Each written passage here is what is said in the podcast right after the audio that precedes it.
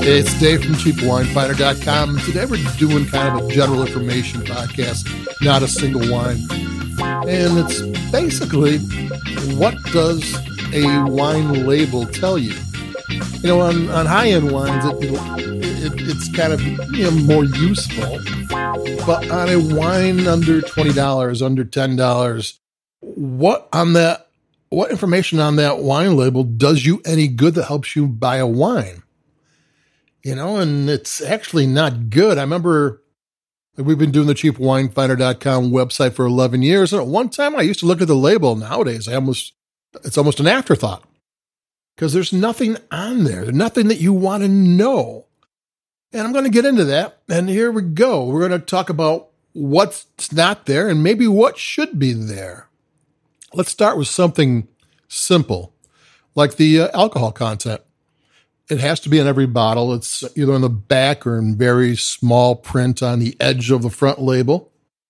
And say you got a wine that's 13.5% uh, alcohol content.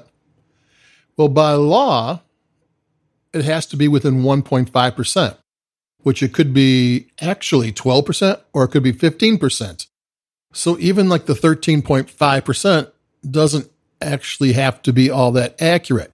Is it probably close? Yeah. Uh, it's, you know, it's probably right, but it doesn't have to be right.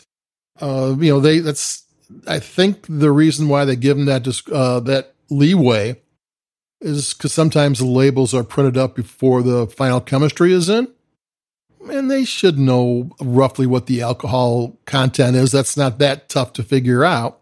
But when you look at it, you know, you don't know if, you know, the, they're accurate or are they just taking it easy and just putting, you know, something in the middle. So even something as simple as the alcohol content can or cannot be accurate. Okay, so if you can't really completely trust the alcohol uh, level on the bottle, then who made the wine? You know, like I said, with boutique wines, you know, we're just a small producer in a single vineyard. That's pretty much cut and dried. But like who made the wine? Like most modern wine co- uh, companies, you know, even family owned ones, even these privately held ones usually have, you know, 25 labels and, you know, a couple thousand acres of vineyards and, and everyone's different. I, I'll try to come up with a um, scenario. So you got a family owned or independently owned winery, and that is formed under one LLC, one corporation. And they have a vineyard. And for the insurance company goes, hey, you really should make that vineyard another corporation just because you don't want both things. If there's a problem with one, you don't want a problem with the other. So that's not a separate LLC. And they, they're doing well and they decide that they want to buy another vineyard, but you know, rather than spend their own money, uh, they get some uh, investors and they buy that other vineyard, and it is under a third LLC. And when they uh, fitted out their winery, they made sure they had room for expansion. So they're probably using 60% of their winery right now. They're doing well, but they have 40% they don't use. And I read somewhere where 50% of all uh, wineries in California are faux wineries, meaning that they don't own vineyards, they don't own uh, their own winemaking facilities, they rent them. They, they have contracts with the um, vineyards and they rent out excess space. So, this company, because it's a good idea, they have excess space, let's make some money off it. So, that's a corporation you know, and then they have since they have all these different entities, they they form another corporation just to put all the employees in there so they can lease the employees out to all these different entities so it's you're not doubling up on jobs and say you want to do a trader joe's wine you ever notice trader joe's wines if it's um you know it's a grizzly bear wine uh you know chardonnay uh, the back label will say Grizzly Bear Wine Company. Someone just made up that name. So they're going to have that corporation for those wines. So what the bottle is going to say, even though it's a family owned um, winery and they're using their own facilities and the grapes are coming from their own vineyards, it's all a different web of separate companies. So when it look at the back label, all it's going to say is cellared and bottled by, which means pretty much nothing. I mean, cellared means you kept it around for a while before you sold it, and bottling there's there's mobile bottling lines out there. You don't even have to have a winery to have a bottling line. So it doesn't tell you who, what, when, where, or anything. So you look at the back label and who made it? Well, even though it was made by an independent winery using their own stuff, it doesn't say that. And it doesn't have to be that. It could be some person, um, you know, buying on the open market the lowest price grapes they can find and, you know, just having it thrown together at some facility you don't know where. It's going to say the exact same thing. It's going to be the whole spectrum of what could happen on the back of the label. It tells you nothing. Uh, so, you know, that in itself doesn't help you at all. So you're looking at what, you know, cellared and bottled by. There is so rarely that it says produced by or, you know, that this is our wine. Even estate wines. I've seen estate wines where the winery had like 20 different vineyards and three different AVAs. You know, estate wine usually means from a small place, but it could be from all over California. So let's get into that by what the what the name brand on your label means because sometimes that's even not what you think it is. Okay, so there's a label on the bottle. But who are they? You know, is it just a label? Is it a winery? Um, is it the same ownership today that it was three years ago, five years ago, 10 years ago?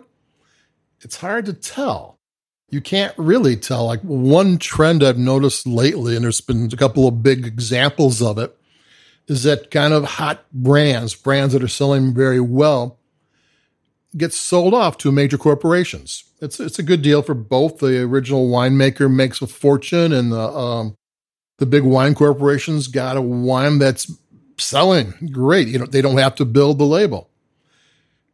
But you know, but this, the the name stays the same, but it's a completely different ownership. Is it the same wine? You know, sometimes these wines have they don't have they're not tied to a vineyard, so they had contracts with different vineyards. Uh, the original winemaker had friends here and there, and when the major corporation buys that wine label, well, they don't either get those grapes, those those contract vineyards, or they have their own vineyards and sometimes they the contract keeps the the original winemaker around for a couple of years, and sometimes it doesn't. So you never really know who your wine is. You'd be surprised how many wines or how many labels used to be independent wineries and aren't anymore, or were purchased by this major corporation and now they're not. They got sold off by that major corporation. Uh, Constellation Brands is one of the big U.S. companies sold their value price wines off to E and J Gallo, and E and J Gallo is very, very good with with uh, value priced wines. But are those labels going to be the same? I mean, eh, Gallo's got their own vineyards. Did they get the vineyards? They get just the brand names. They get the winemakers. They get the facilities. What did they get? It's going to change. And do you know that from the label? No, you don't know that from the label. You know, and there's all sorts of situations. You know, I'm you know I'm trying to look up wines, and I find out that you know sometimes it's okay.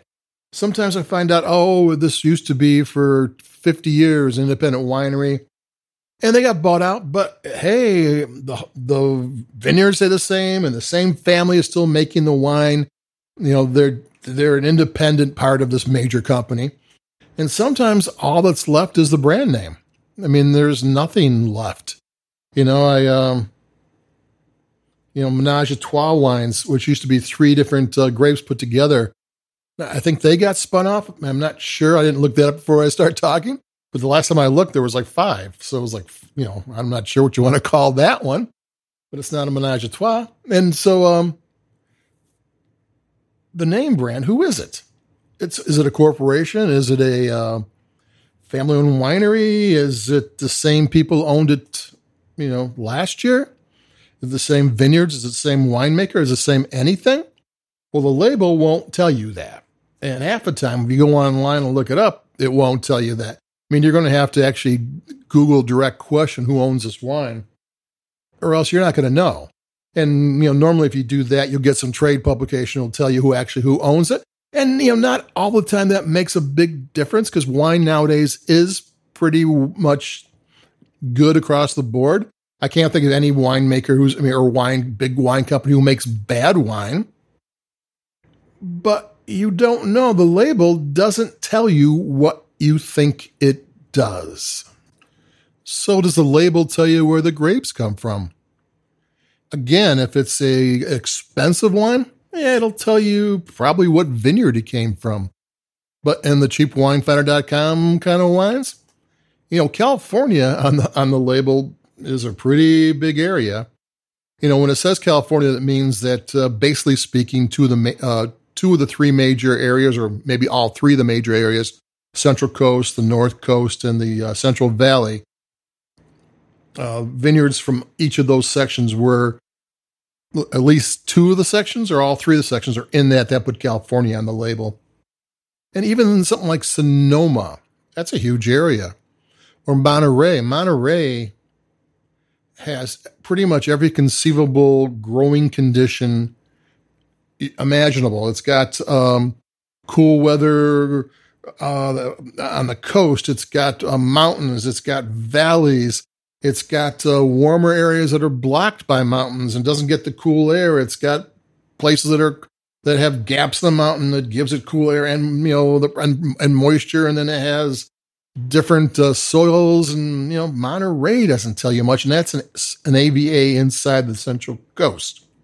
And then there's wines that sometimes in the cheap wine finder, in the value priced wines, the grapes came from the exact same vineyard as the twenty-five dollar bottle of wine. Um, just that they made them differently, um, a more a more advanced and more um, complex uh, production values on the twenty-five dollar wine, and you know um, better oak treatments to it. And the ten dollar, eight dollar wine was you know done kind of quick and easy, bright and fruity and fresh but they came from the exact same place. And for marketing reasons, even though the $25 wine says Dry Creek in this exact same vineyard, exact same juice on the $8 one, they'll put California down there just so there's a differentiation, you know, because if you see Dry Creek on an $8 one and on the $25 one, you're going to get confused. So the location's not there, or it's a huge area and just saying like Russian River of uh, Valley AVA, there's a lot of space there. Uh, I just did some uh, Sonoma Coast, and there's it's not a Sonoma Coast is a kind of a small AVA. There's four or five thousand acres there, so you know even putting Sonoma Coast, you know, it does narrow things down, but four or five thousand acres is a large place your wine doesn't, you know, if it says California, it could be anywhere. If it says Sonoma, it's huge. It says, you know, Monterey could be anything. Even when it narrows down, it could be anything. So location doesn't tell you much. Why not? You know, I mean, the grapes came from somewhere. You know, uh, are they ashamed of them? I doubt that. I think they're pretty happy with their wines. Most people are. Even even inexpensive wines, they're pretty proud that they made something that good for the for the value price. Why isn't that there? I mean, it's because the laws say it doesn't have to be there. It gives them this out by putting California and, and there's even U.S. wines. When you get like I've seen Oregon wines that have some Washington um, grapes in them too, or California. So it says United States. It's like you know, gee whiz. Just you're, you're telling me absolutely nothing.